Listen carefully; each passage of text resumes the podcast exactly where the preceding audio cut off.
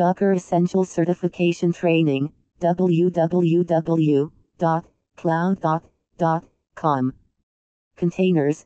Containers are lightweight and isolated environments that package an application and its dependencies, including libraries, frameworks, and system tools.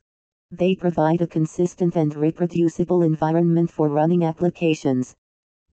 Docker file. A Docker file is a text file that contains instructions for building a Docker image. It defines the base image, adds application code, specifies dependencies, and configures the container environment. Images. Docker images are read-only templates used to create containers. They contain the necessary files, libraries, and configurations to run an application.